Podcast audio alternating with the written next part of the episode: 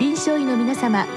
入気の論剤のパイオニア杏林製薬がお招きするドクターサロンにどうぞ。今日はお客様に東邦大学医療センター大森病院診療内科教授橋爪正弘さんをお招きしております。サロンドクターは防衛医科大学校教授池脇克則さんです。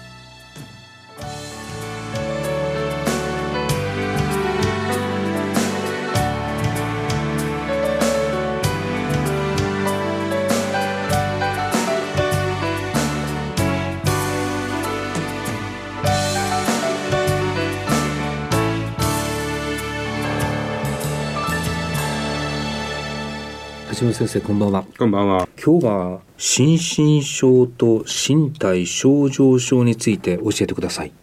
心身症は、まあ、お聞きの先生方、まあ、こんな病気ねというイメージは湧くと思うんですけれども、この身体症状症、少なくとも私初めて聞く病名なんでしょうか、カテゴリーなんでしょうか。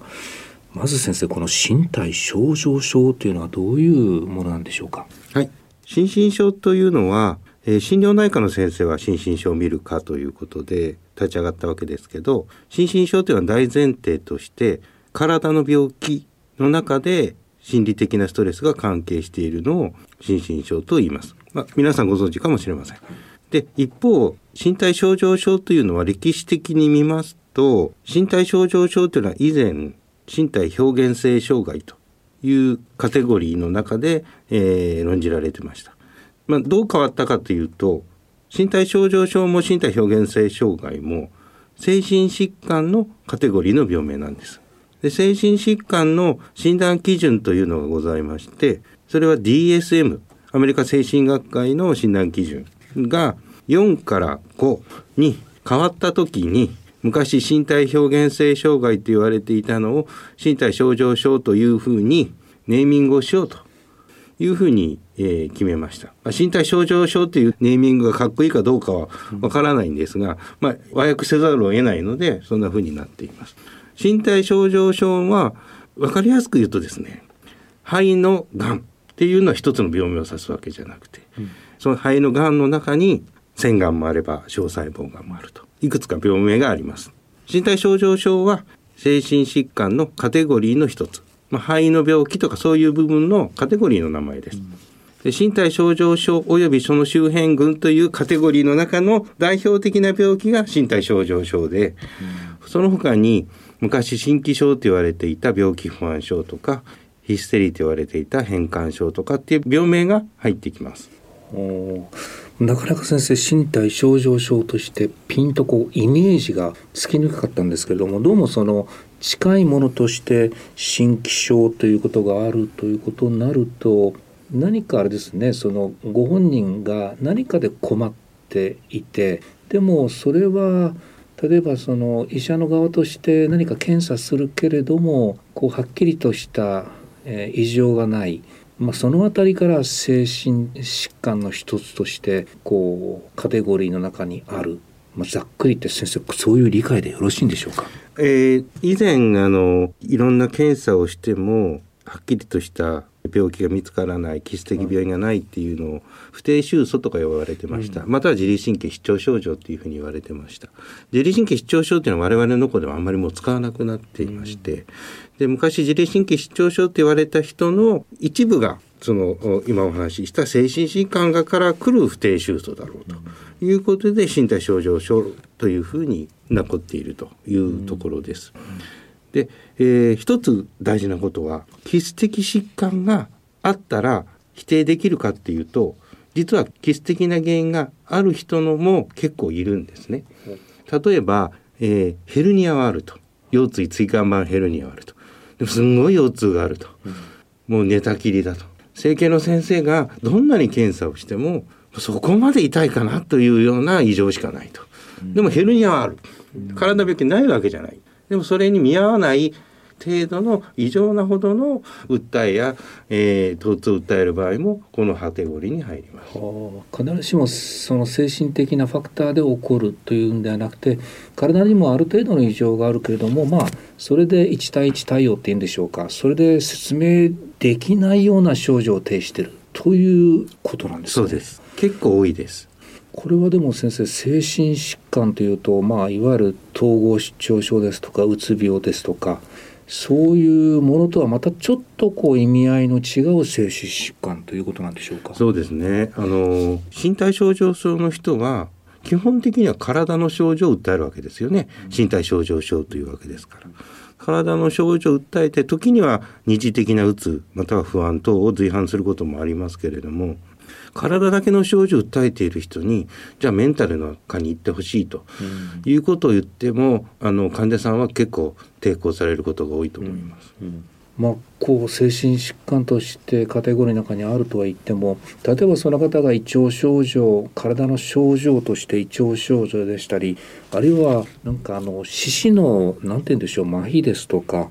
えー、いうことが出てくると、必ずしも速攻に直行するんではなくて、消化器内科さんですとか、あるいは脳神経内科さんとか、あるいは総合診療部、そのあたりが入り口になって患者さんのその診断ケアが始まることが多いんでしょうか。ほとんどそうだと思います、うん。まあ、不思議な体の症状がいろいろあって、うん、まず精神科や心療内科に行く人は少ないと思うんですよね。で、えー、身体症状症の人は全てではないんですが、あの心身症の人は割とストレスを自覚している人が多いんです、うんうん。でも身体症状症の人はストレスというと逆にこう嫌悪感を示されます、うんうん。ストレスのせいにするなと、うん、俺の症状は気のせいだというのかみたいな雰囲気になるので、簡単にストレスのせいにすると患者さんとの関係がかえってこじれちゃうことになります。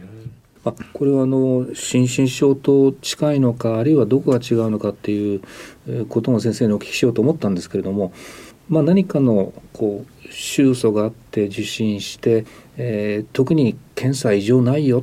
ちょっとこうストレスとかそういうことが原因じゃないのかなっていうような話をしたときに、心身症の患者さんはまあ確かにそうかなって思うような傾向があるけれども、逆にこの身体症状症の場合は、いや気のせいにしてもらっても困るよっていうような範囲、そうなんです、結構近いようで遠い遠いんですね、はい。だからあんまりこうストレスがとか精神的な原因ですっていうのを、うん、あの誇張してしまうと、かえって患者さんはそこにもうあのその先生にかかりたくなくなって、うん、いろんなところ、よくドクターショッキングっていう言葉ありますよね。そうですね、うん、こういうこう身体症状症の人はそれ非常に取りやすい。または、う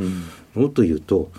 あの原因わかんないけどこんだけ痛いんだから手術してほしいとかですね、そういうことを要求されることもあるので、ポリサージェリーとか、まあ、そういったこととも関係するというふうに言われている。まあ、こう自分の日常生活で困っていること、支障があることがあって病院に行って、まあ、いわゆる専門の先生がいろいろ調べたけど、いや特に異常がないよって言われた時に、まあ、なかなか患者さんとしてもそこがまあ納得できるかどうか、えー、必ずしもこの身体症状症の場合は納得できない、そういう納得できないというのは何かその特有の背景っていうのはあるんでしょうか。あの身体症状症のじゃあ原因は何かと、うん、ストレスのことを否定してしまいますよ、じゃあストレスじゃなくて何が原因なんですかということはよく議論をされてきました、うんうん。で、えー、古い話で言うとフロイトという方が、はい、今あの精神分析療法で有名なんですけれども、うん、フロイトが特別な心理療法をやろうとしたきっかけがこの身体症状症の人を、フロイトは神経内科医なんですね、もともと。で、なんか不思議に体を麻痺している人がいて、どうも深層心理のなんかが関係しているようだというところから、いろいろこう夢を分析したりなんやらかんやらやられて、でそれの大元になるのは身体症状症なんです。結局原因がわからないけど不思議な症状を出していて、パッとストレスって言っても簡単には出てこないというような感じですね。フロイドの時代からある病気というと、もう結構もう歴史は古いと。古いんです。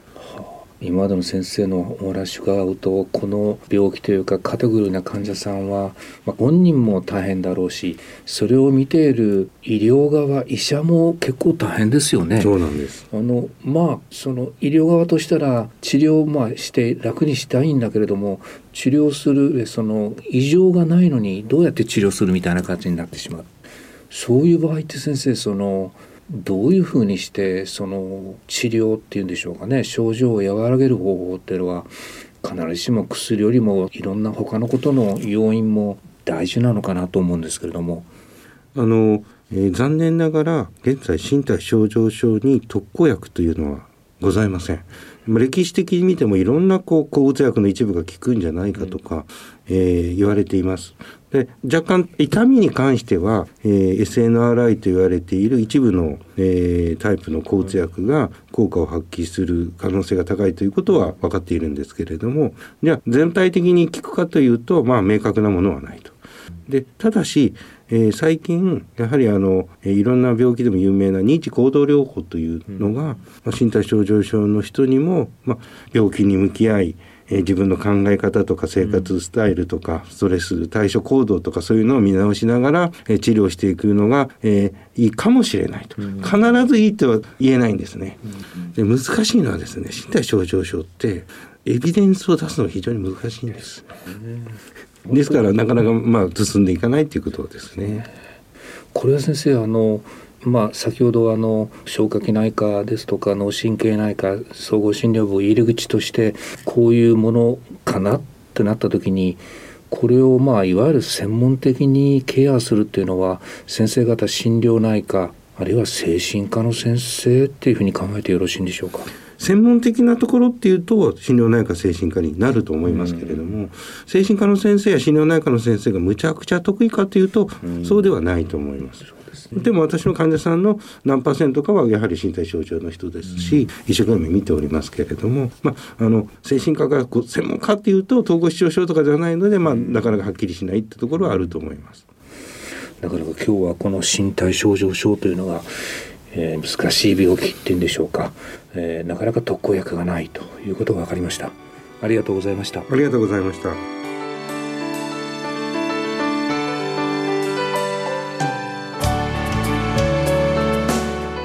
今日のお客様は東邦大学医療センター大森病院